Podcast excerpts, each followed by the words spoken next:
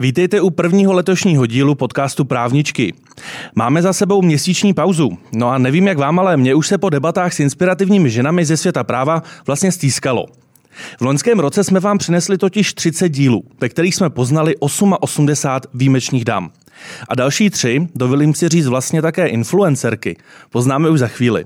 Jsem Jaroslav Kramer a vítám vás u poslechu Právniček.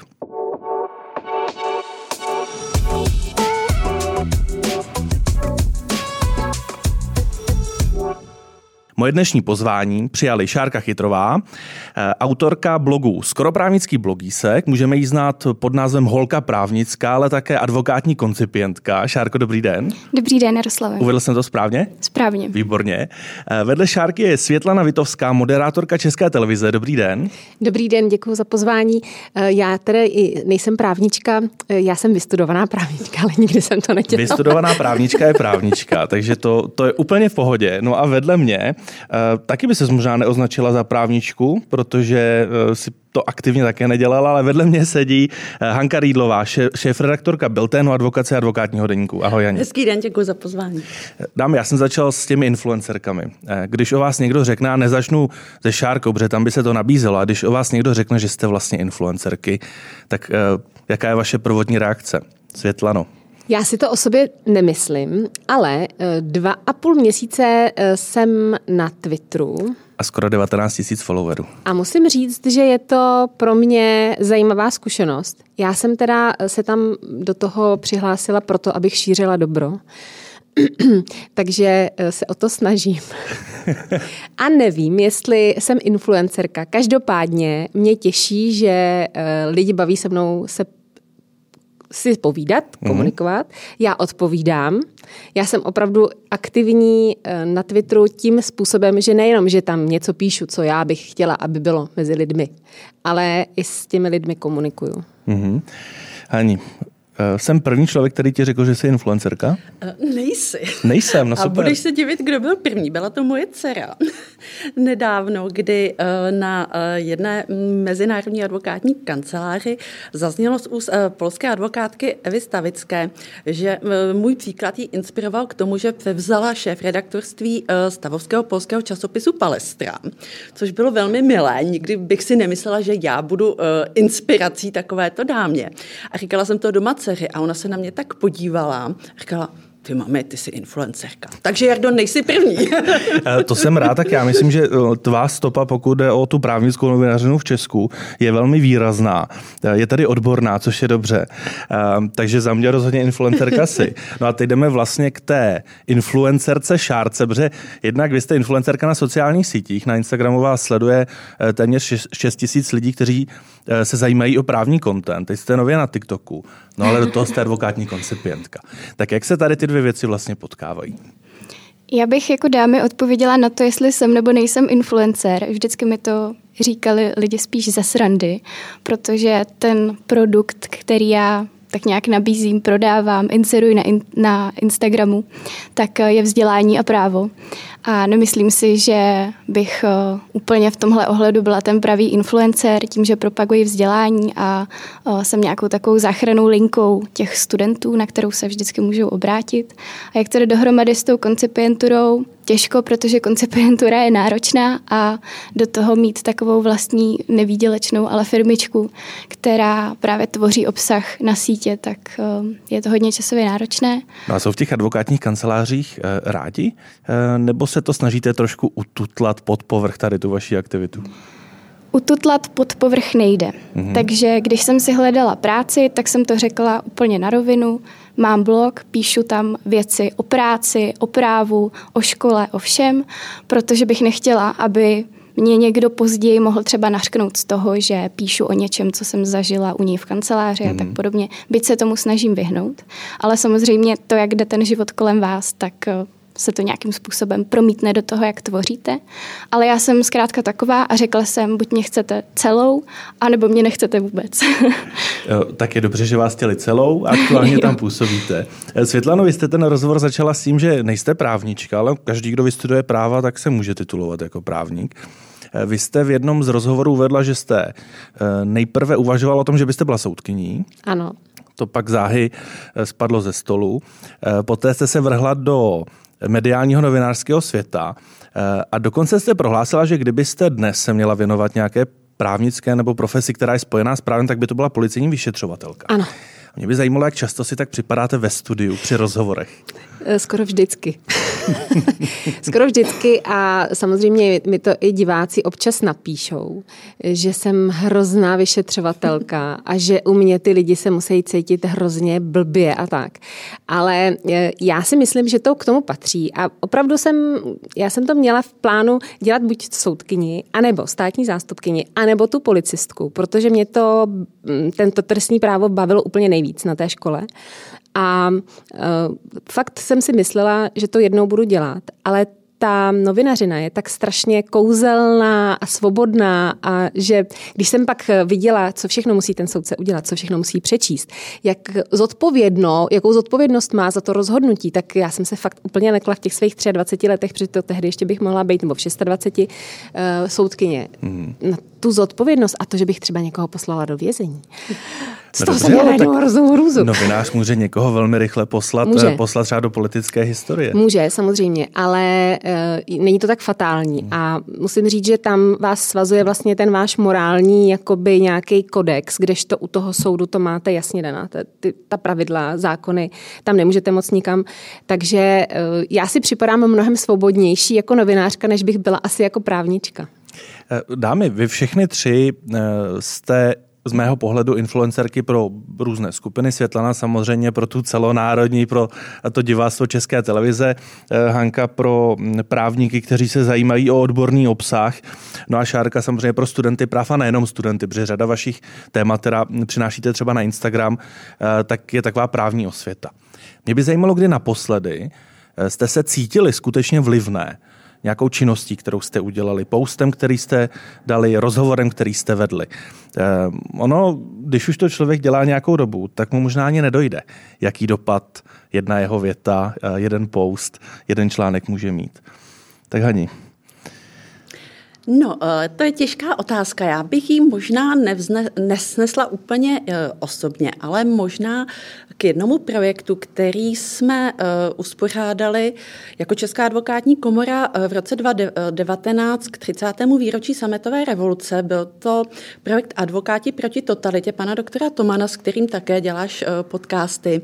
A uh, tam jsem byla strašně ráda, že jsem součástí toho, protože byť to bylo opravdu jako velké kvantum práce, tak jsme to dělali s ohromným nadšením a radostí, protože se Eh, té eh, veřejnosti a nejenom odborné eh, ukázala jména z toho advokátního světa, která ohromně přispěla vůbec jako k šíření dobra spravedlnosti a to i v dobách, kdy museli nasadit někdy i hodnotu, nejvyšší hodnotu života. Takže mm. tam jsem byla strašně ráda, že, že u toho mohu být a uh, jako opravdu mi to udělalo jako největší radost, co kdy mohlo být. Hani, to je krásně vzletné, ale pojďme do té každodenní rutiny.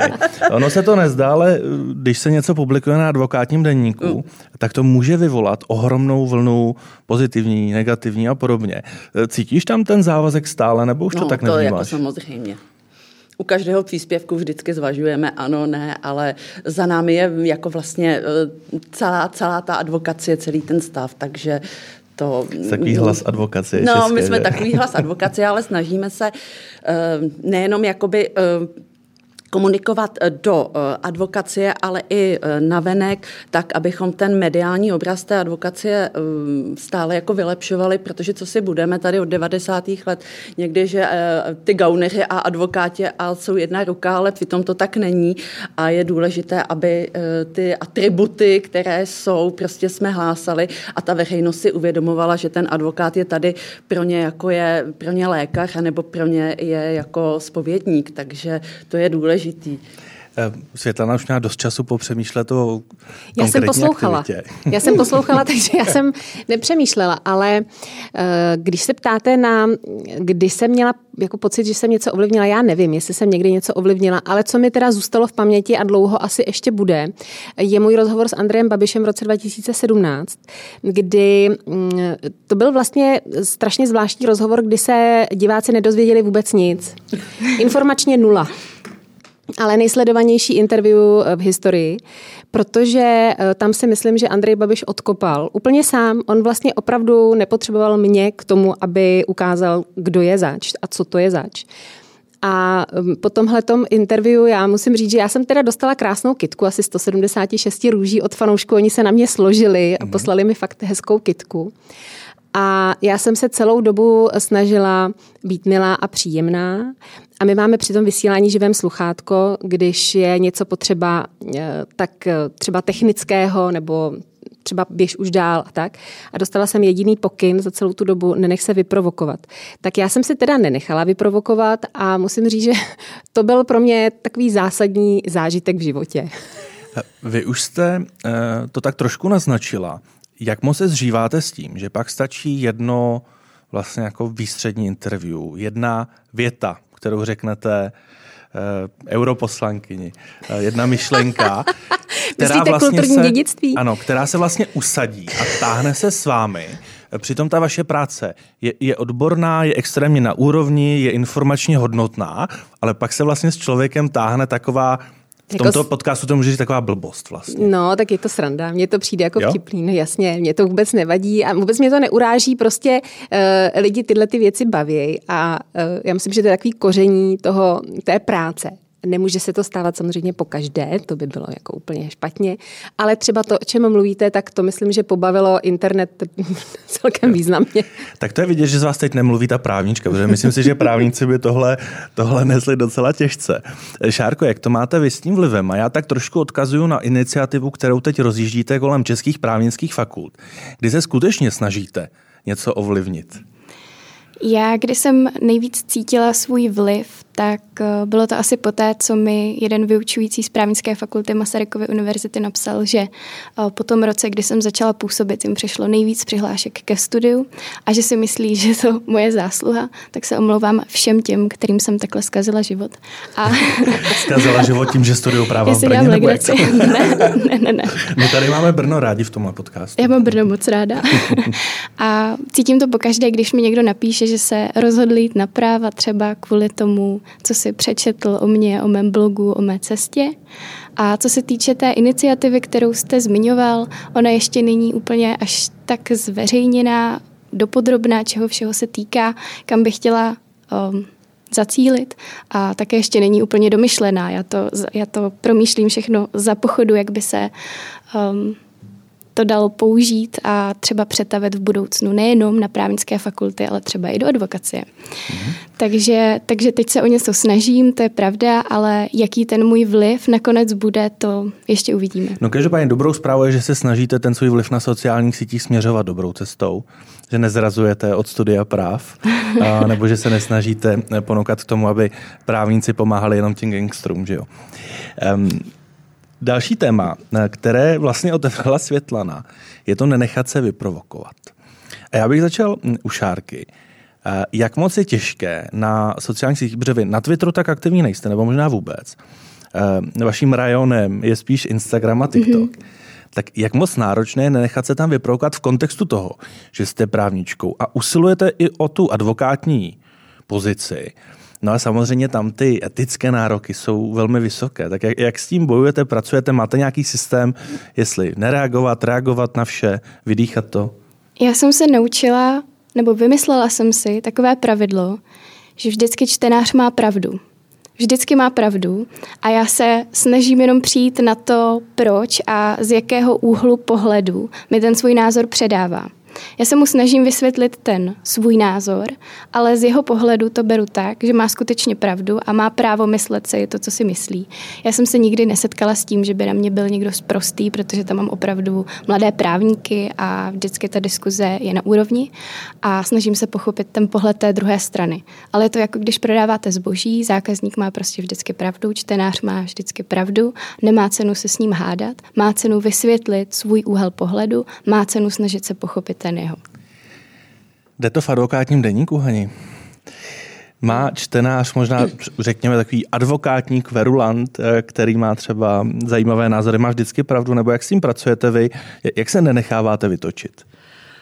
No, je to těžká otázka, ale myslím si, že tím, že jsme schováni za to psané slovo a nejsme s nimi face to face, jako třeba Světlana v tom studiu, tak samozřejmě uh, někdy to prodýchání a zaujetí nějaké jako pozice až s odstupem času, kdy vyprchají ty prvotní e, emoce někdy, e, to je určitě jako, jako není to na škodu, e, takže, takže tak. A samozřejmě já na to nejsem sama, protože mám kolem sebe tým naprosto skvělých kolegyň, e, vzájemně se doplňujeme, takže tam se vždycky nějakým způsobem jako podržíme, ale samozřejmě ty ataky, ataky jsou, zejména v tom minulém předvolebním období, protože oni neprobíhali jenom volby do, do sněmovny, strany, ale i advokátní, eh, takže eh, i ta jako společenská eh, atmosféra se odrážela i v té předsněmovní atmosféře,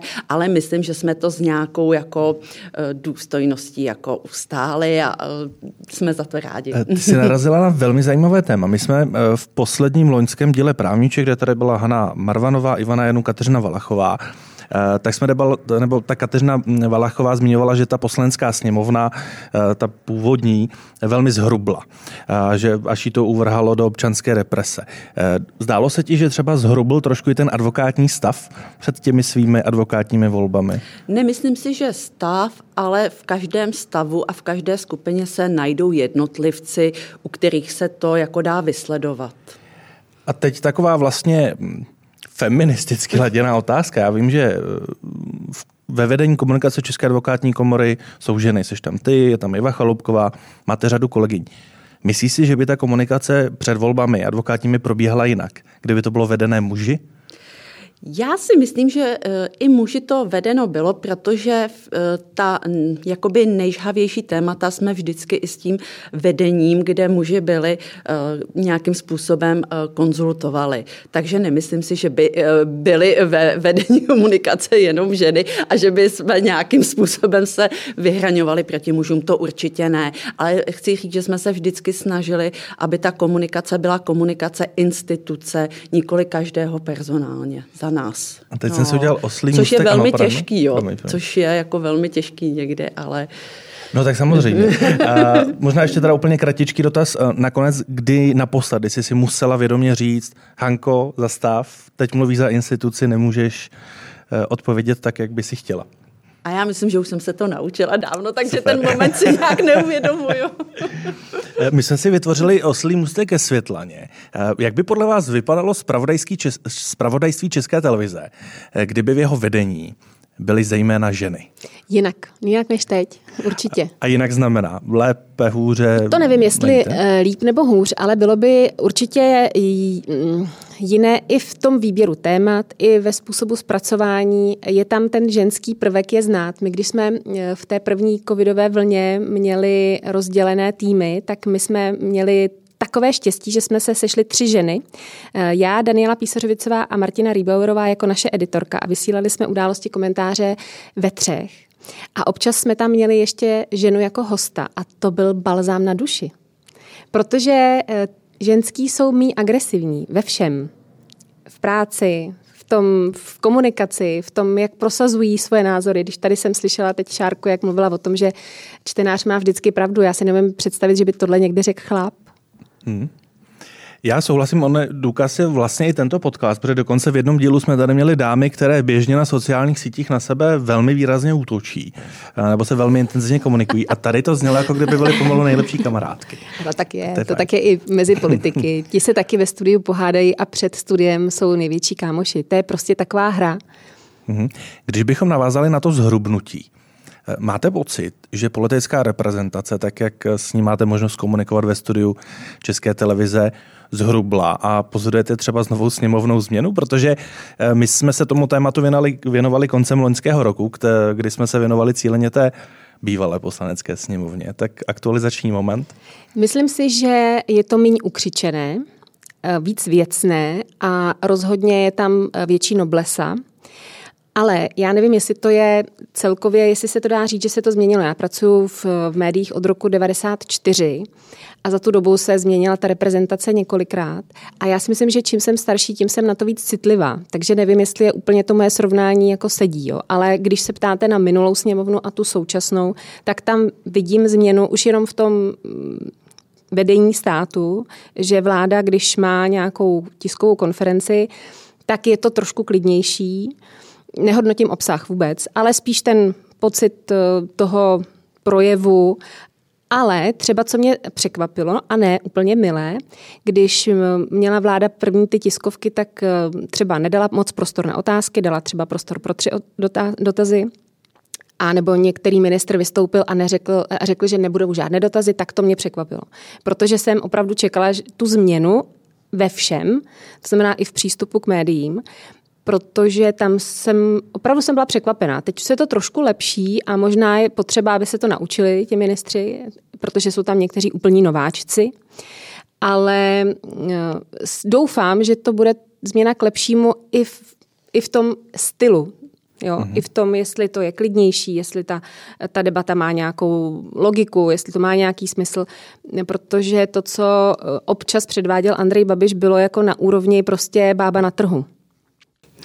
Tak možná proto se mu říká bába. Šárko, ano. Um, vy jste svou Instagramovou kariéru rozjížděla tak, že nikdo nevěděl, jak se jmenujete, mm-hmm. jak vypadáte. Vy jste se rozhodla, že na TikToku odhalíte svou identitu. Ano. Uh, proč? Úplně asi to první odhalení mé identity tak proběhlo na Instagramu a já jsem dlouhou dobu se schovávala, protože jsem viděla, že kritizuju školu, na kterou chodím. A vzhledem k tomu, že mě čekaly státnice, tak eh, jsem se bála, jak na to budou vyučující reagovat. A popravdě Nebyla jsem si úplně jistá, že to všichni přijmou tak pozitivně. Následně se ukázalo, že ta reakce byla pozitivní velmi. Nesetkala jsem se s žádnou negativní. Možná je to tím, že eh, přece jenom ti vyučující jsou starší a úplně tohle nejsou ty sítě, které by na ně směřovaly. A část právnické fakulty to věděla už předtím, protože mě přímo oslovil někdo um, z vyučujících, že by nějakým způsobem chtěl mu práci ocenit. Takže někdo to věděl a zároveň jsem si tímto způsobem chtěla pohlídat to, že někdo, komu by se to nelíbilo, tak mě třeba nepotopí u státnic. Mm-hmm. Byl to asi úplně zbytečný strach, zpětně hodnoceno, ale přece jenom člověk v těch 24, 23 letech má velký strach z toho, že by tu školu, kterou tak moc propaguje, vlastně nedodělal. A nestane se potom na TikToku to, že člověk se pouští, když už um, se tam tam odhaluje svou identitu, že už se pouští i třeba do takových více prvoplánových oblastí, že už to není třeba tak odborné? Určitě TikTok je platforma pro zasmání. Já hmm. na TikTok zas až tolik netvořím. Občas, když mě něco napadne, tak eh, tam vytvořím nějakou srandičku. Ale vůbec to nepovažuji ten TikTok eh, za nějaký můj primární kanál. Spíš to mám opravdu pro pobavení a taky to mám hlavně kvůli tomu, abych eh, tu mladší generaci, ještě třeba než jsem já, eh, opravdu ty děti, tak abych je třeba nějakým způsobem přivedla na svůj blog na Instagramu.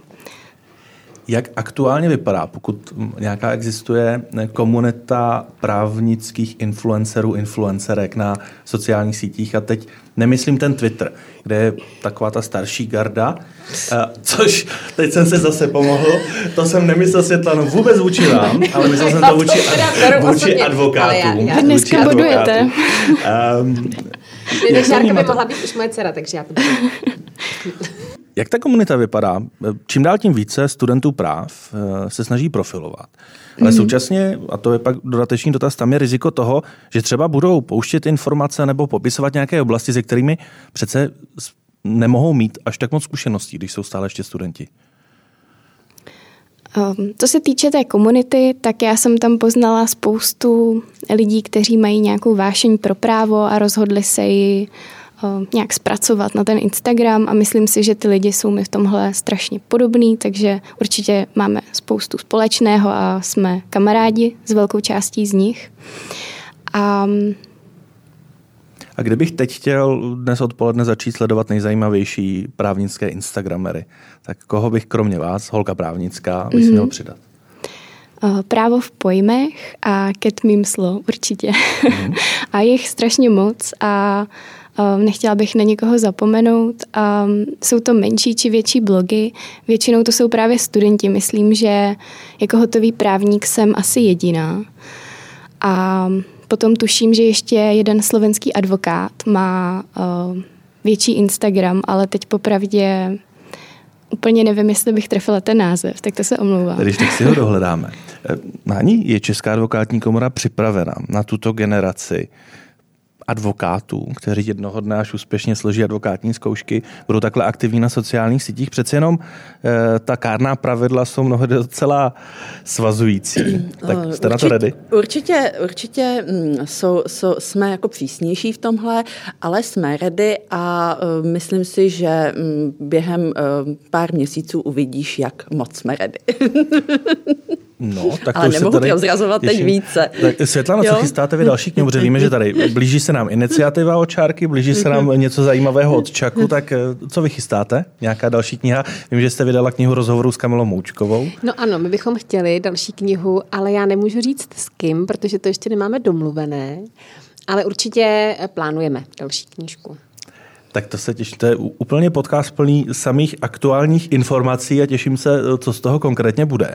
A teď bych to dámy rád stáhl zpátky k té vaší profesi, případně tomu, čemu se věnujete kromě advokátní koncipientury. Vy v zásadě pracujete s tím, že předáváte informace. A pokud je o ty právní informace, jaké triky byste doporučili našim posluchačkám a posluchačům ohledně předávání právních informací směrem veřejnosti. Nelámat si na tím moc hlavu, držet se základních pojmů, nehrotit, když někdo řekne svěřenský versus svěřenecký. Jak, eh, co jste si osvědčili? Co se týče těch typů, um, podle mě je strašně důležité vědět, pro koho píšete. To platí u mě protože si myslím, že když eh, se snažím napsat něco, co vím, že by třeba mohla sdílet nějaká nezisková organizace a snažím se tím pádem psát pro širší masu lidí, nejenom pro studenty práv, tak eh, se mi to hned od těch studentů vrátí, že by tam chtěli ty paragrafy, aby si to mohli najít. Takže eh, za mě ta nejdůležitější rada je vědět, pro koho píšete, protože um, u těch studentů práv právníků a zbytku toho světa mm-hmm. se to bude dost lišit. To je moje rada. Světlano, stále ještě se cítíte jako právnička, když třeba pracujete s nějakým návrhem zákona, s nějakou vyhláškou, no ne. no teď v té covidové době necítíte? Ne, ne, ne. ne. Já možná uh, rozumím některým pojmům a umím ty věci pojmenovat správně nebo někdy lépe než moji kolegové, ale jako právnička se rozhodně necítím. A Šárka mě přivedla na myšlenku, můj syn studuje práva, tak já mu asi ten váš blog doporučím. Možná ho už sleduje a třeba o tom ani Myslím si, že ne. Aha. Hm. On je vlastně hlavně fotbalista, takže ale studuje právě třetím rokem a úspěšně, takže já myslím, že bude rád, když něco takového uh, bude mít k dispozici, protože mě to teda moc zaujalo. Um. Přesto, i když to je Šárka určitě ráda a doporučujeme všem posluchačům, aby ji sledovali a já poprosím Šárku, aby sledovala zpátky mě, abych si taky nabral nějaký followers. um, I když říkáte, že se necítíte, necítíte jako právnička, tak přeci jen v určitých situacích to vaše právnické já, byť je třeba aktuálně jenom malinké, muselo trpět. Eh, když jste věděla, že to, co vám host říká, nebo eh, to, co se děje, je ve zjevném rozporu. Tak na to nemusím být ani právnička. Nemusíte? Nemusím jak... být právnička na to, abych byla nešťastná z toho, že mi ty lidi, co přede mnou sedí, říkají to, co není pravda. No a jak s tím pracujete, když No, uh, takhle, musíte být uh, jako informován dobře, mm-hmm. co nejvíc a nejlíp a mít těch informací z různých možných zdrojů co nejvíc, abyste měl navrh, nebo abyste měl čím argumentovat. Ale to asi není o tom, jestli jsem právnička nebo ne, protože my žádné odborné debaty moc nevedeme to pro diváka asi není úplně zajímavá věc. Ale je pravda, že někteří hosté, když ví, že jsem právnička, tak na mě některé věci už neskouší. Přesto mnohdy vedete debaty o velmi náročných tématech, ke kterým potřebujete kontext. Mm-hmm. A to, aby to pro diváka působilo jednoduše a stravitelně, je velmi náročné. Máte vaše oblíbené oblasti, eh, které, když víte, že vám napadne host s nějakým tématem, tak vždycky máte radost. Ano. Mám. A jaké to jsou? No určitě to, vám řeknu spíš, co to není, protože tam z toho vyplyne, co to je. To by byl dodatečný dotaz. Určitě to není energetika, mm-hmm. není to ekonomika A mám ráda uh, hodně uh, společenská témata, mám ráda, nemyslím společenská, jako myslím třeba, já nevím, sňatky homosexuálů, dejme tomu, jo, to je pro mě třeba téma, které je zajímavé, protože jsem zjistila, že to je zajímavé pro uh, současnou mladou generaci. Já učím na FSV budoucí žurnalisty a když jsme dělali jedno cvičení, tak všichni měli v tom cvičení otázku na tohle téma. A myslím si, že naše generace to trošku jako podceňuje, anebo si to nebereme tak vážně, ale pro ně je to opravdu zásadní věc. Takže já mám ráda tyhle témata, mám ráda právnické věci. Samozřejmě, když mám rozhovor s předsedou ústavního soudu, tak jsem na vrcholu blaha. Haní, jak je to s tím eh, transformováním právních informací směrem k veřejnosti? Jedna věc je do toho advokátního stavu, kde si můžete dovolit třeba byl ten advokacie, to je recenzovaný časopis, takže tam musíte být odborní. Ale ten advokátní deník by přeci jen měl být více popularizační. Hmm. Pro mě u každého vlastně toho příspěvku je důležitý, aby ten obsah byl jasný, srozumitelný a v praxi využitelný. Jo, to jsou takový základní tři body, který se snažím, aby to bylo. A vlastně ten advokátní deník už nečtou jenom advokáti, ale uh, opravdu jako asi opravdu jako široká škála lidí, protože jsme minulý týden zaznamenali už 2, tis, 2 miliony uh, návštěv níků, ne návštěv návštěvníků, což od je teda od spuštění, což, což je předloňský rok. Takže uh, opravdu ten důraz na tu jasnost a srozumitelnost je velký. Byť já v sobě toho právníka stále jako mám a chci, aby to bylo i právně přesné.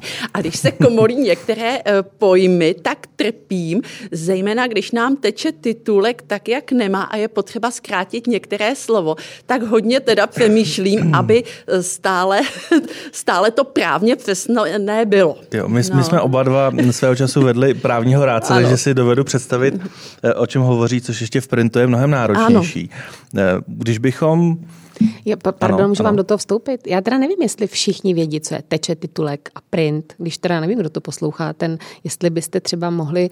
Eh, ještě, že tady máme světla. To, bylo, to je spíš jenom proto, aby, aby jako posluchači věděli, o čem mluvíme, protože teče titulek znamená, že je delší, než by měl být, že se nevejde. Takže aby všichni věděli, co teda máme na mysli. Ano, ono... Já se omlouvám, že vám do toho vstupuju. Ale ono je to, vel... ne, to je dobře, ne. protože je to klíčové, protože mnohdy Ale pro právníci... nás už je to tak zajeté, že si to vůbec neuvědomujeme. právníci neuvědomují, když se snaží komunikovat s veřejností a třeba pošlou článek do odborného periodika nebo třeba i do nějakého celostátního, eh, že se mnohdy musí zkracovat, eh, že není možné mít titulek na tři řádky, na čtyři, na pět, na pět řádků.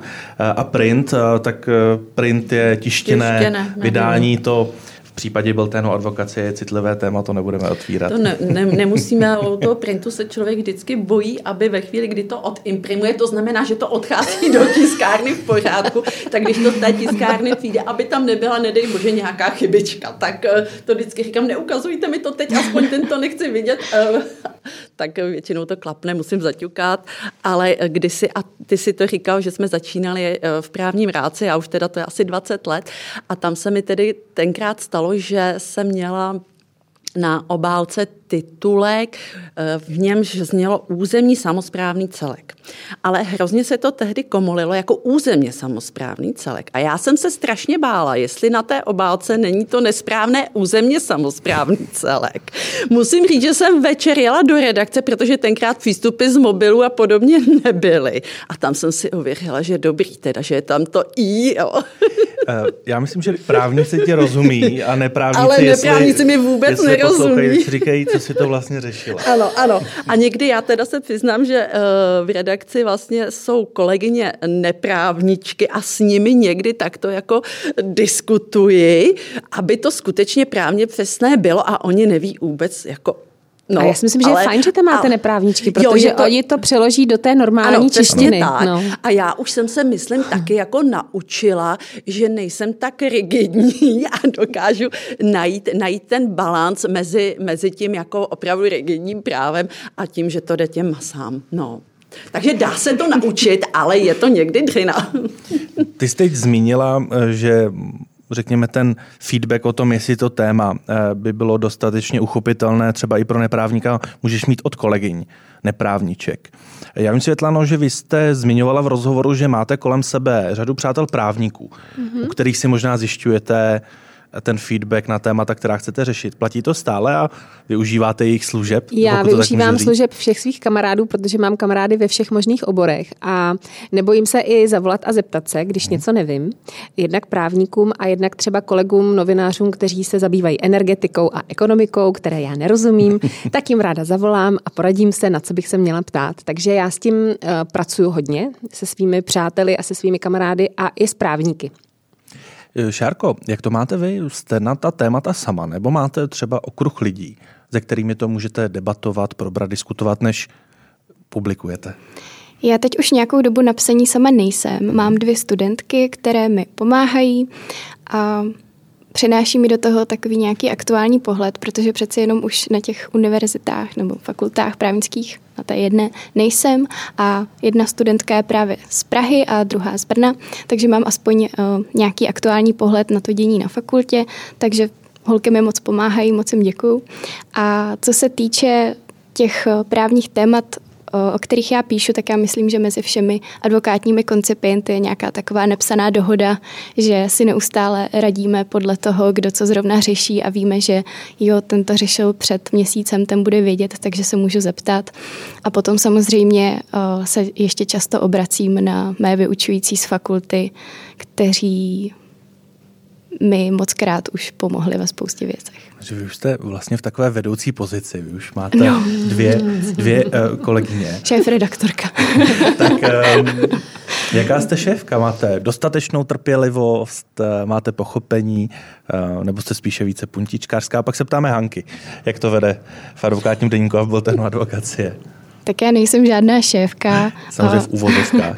jo, holky mi pomáhají. Samozřejmě já tu práci dělám zadarmo, oni ji taky dělají zadarmo, takže já se jim naopak snažím pomáhat eh, s jejich studiem, dávat jim nějaké tipy, eh, píší mi, koho si zvolili jako vyučujícího, co u něj mají dělat, co, co on preferuje a tak dále. Takže já se jim snažím zase pomáhat zpátky, takže si myslím, že jako šéfová v úvozovkách jsem velmi dobrá, protože jsem hodná. Ale něco takového Doufám. by se na fakultách mohlo, mohlo rovnou počítat za kredity jako nějaká mediálně právní stáž. Já myslím, že by se našla dohoda mezi právama a, a novinařinou. To zní velmi zajímavě. A Haně, jak to máš teda ty?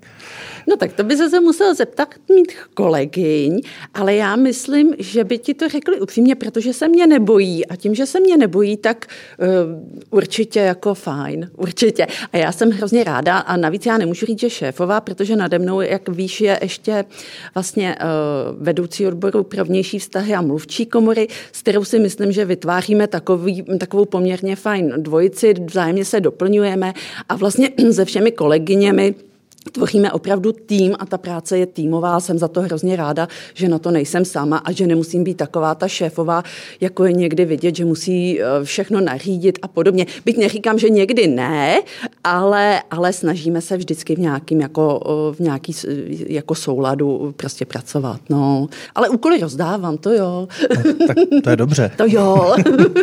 Eh, Světlano, když je moderátor mnohdy na kameře sám, a národ vidí pouze jeho, tak musí být primárně týmový hráč. Je tomu tak? Ano. Um, co nejnáročnějšího vnímáte vy na fungování v týmu z té moderátorské pozice, protože moderátor musí být ten, který je ten průbojný, je na to sám, musí být velmi odolný, ale současně musí fungovat v rámci určitého ekosystému. Vám to předpokládám problém nedělá?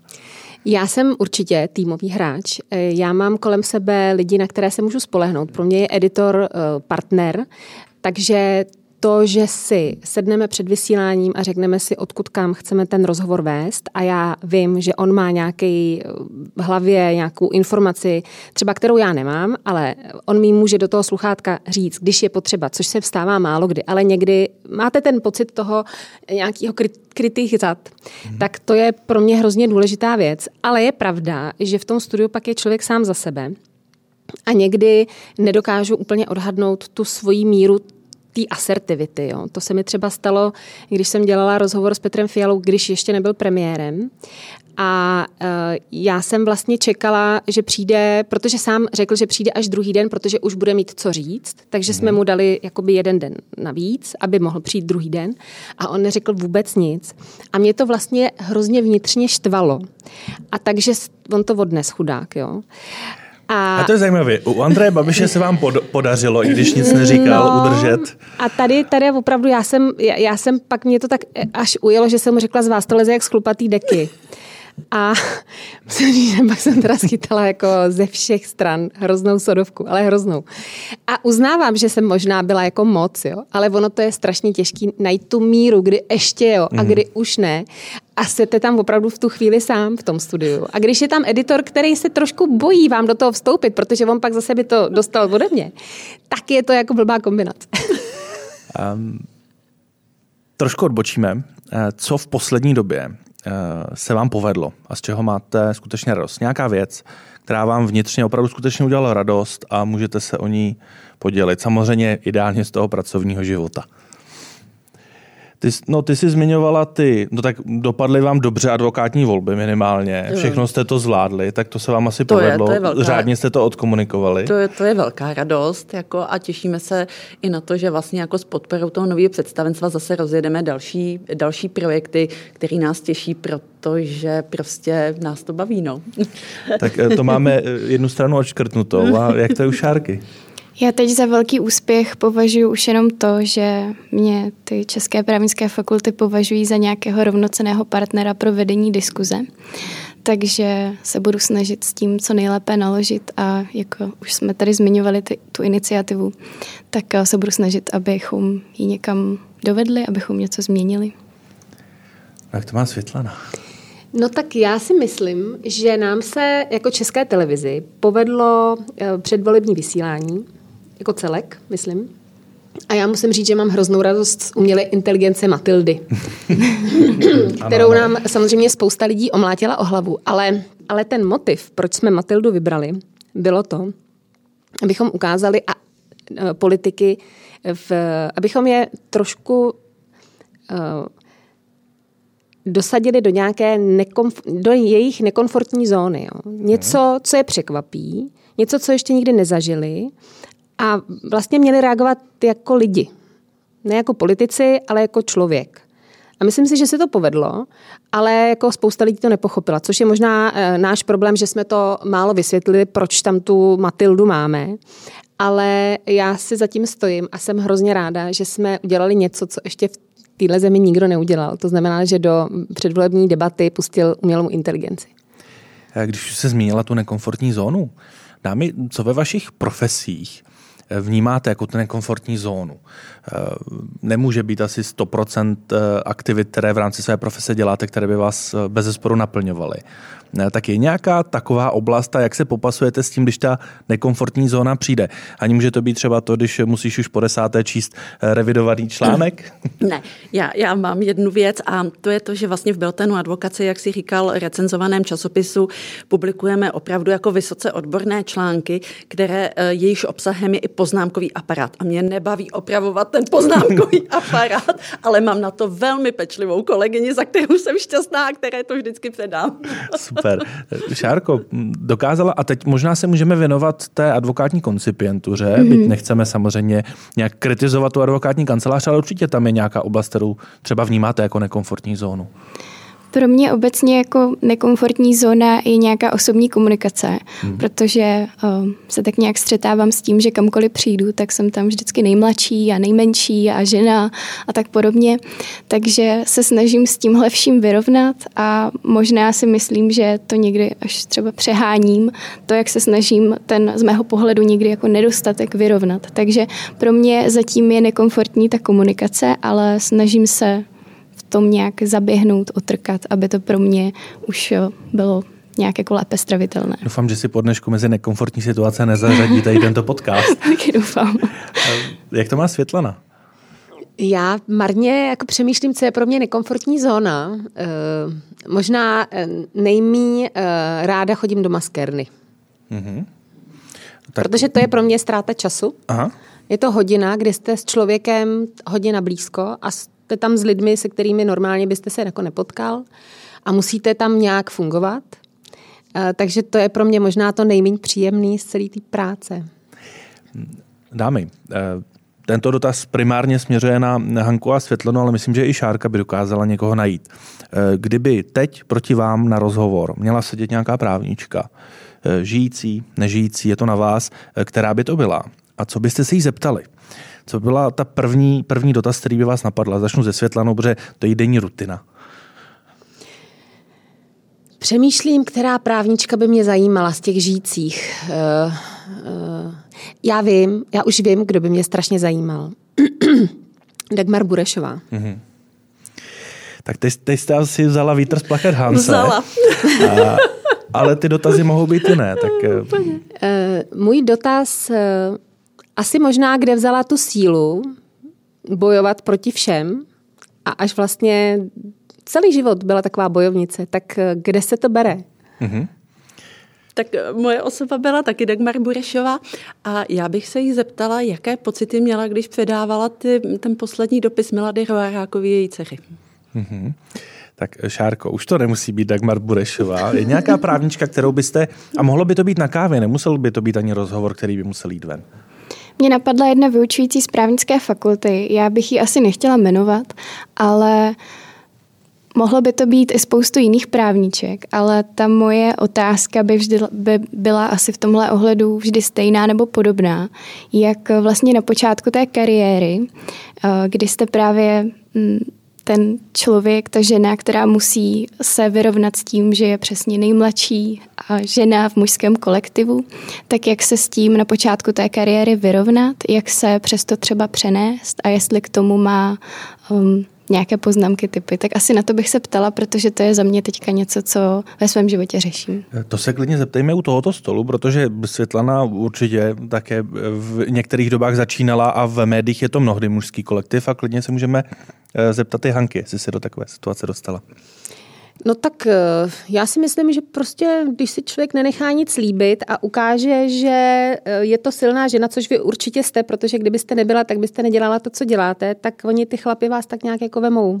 A nemusíte být velká, nemusíte být stará, můžete být mladá, malá, ale trošku jako ukázat, že máte v sobě tu sílu, no. A dokážete vy osobně eh, si udržet tu hranici, aby už to nebylo vnímáno, že ta žena je třeba až přes příliš průbojná, nebo až moc emotivní, až moc zaujatá. Takhle jako myslíte, že jsem v kolektivu oblíbená, nejsem. v tomto ano, minimálně u tohoto stolu. Eh, je to náročné eh, vlastně Ne, já tohle neřeším. Já prostě neřešíte. si jedu, vlastně všichni ví eh, u mě, že já vždycky řeknu to, co si myslím. Nemám s nikým problém mu říct všechno do očí, mm. takže oni se mě trošku jako vyhýbají. Protože vědí, že když mě potkají. Hani, Eh, kdyby si vzpomněla na své začátky, nebo možná radu, kterou si dostala kolem začátku své profesní dráhy, eh, aby si mohla odpovědět čárce, našla bys něco? Já radu nevím, ale možná to, že ta práce přináší radost a mm, vlastně nějaké vnitřní naplnění je to, že to vlastně jako převálcuje všechny ty překážky, které tam mohou být. Jo. A pokud ne, tak se vymění kancelář. Třeba. A určitě, určitě, určitě být otevřený a nebát se třeba eh, se svěřit se svými strachy, protože tím, když je budete v sobě nějakým způsobem dusit a živit, tak je to horší, než s nimi jít ven. A o mě se ví, že já hm, tak jsem otevřená a transparentní.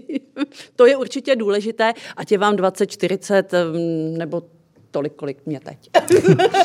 Dámy, já vám přeji, abyste v sobě své strachy nedusili, aby se vám i nadále dařilo. A ještě než se rozloučíme, eh, patříte k těm, kteří si dali novoroční předsevzetí nějaký závazek, když jsme první letošní díl? Šárko? Já mám celý seznam a chci jenom očkrtávat. A už jste si něco očkrtla, už máme za sebou téměř uh, měsíc. Ještě jsem si nic neočkrtla, ale teď aktuálně se chystám na očkrtnutí toho, že chci napsat rigorózní práci, což vím, že nebudu očkrtávat ještě dlouho, protože to bude proces, ale to je teďka bod, na který se budu soustředit nejvíc. Světlano? Já si teda předsevzetí nedávám, ale učím na gymnáziu, kde jsem, kdy vydáváme časopis a v tom časopise jsme vyhlásili takovou soutěž o nejlepší předsevzetí do nového roku a vyjednala jsem s paní ředitelkou, že nejlepší předsevzetí dostane jedničku z češtiny. Mm-hmm. Tak to je skvělý. Ani? Eh, tak já si taky novoroční předsevzetí nedávám. Nemůžu říct, že by ten první leden měl být pro mě nějakým novým začátkem, to jsou vždycky spíš jiné dny, ale mm, určitě jako užívat si hezké dny a, a dělat stále práci s nejlepším vědomím, svědomím. A to jak doma, tak, tak v té práci. No. Hezky to vybalancovat ten život. Tam já vám moc děkuji za, za hezky strávenou necelou hodinku. Děkuji konkrétně Šárce Chytrové. Taky děkuji. Světlaně Vitovské. Děkuji za pozvání. A Hance Rýdlové. Děkuji za pozvání a někdy nashledanou.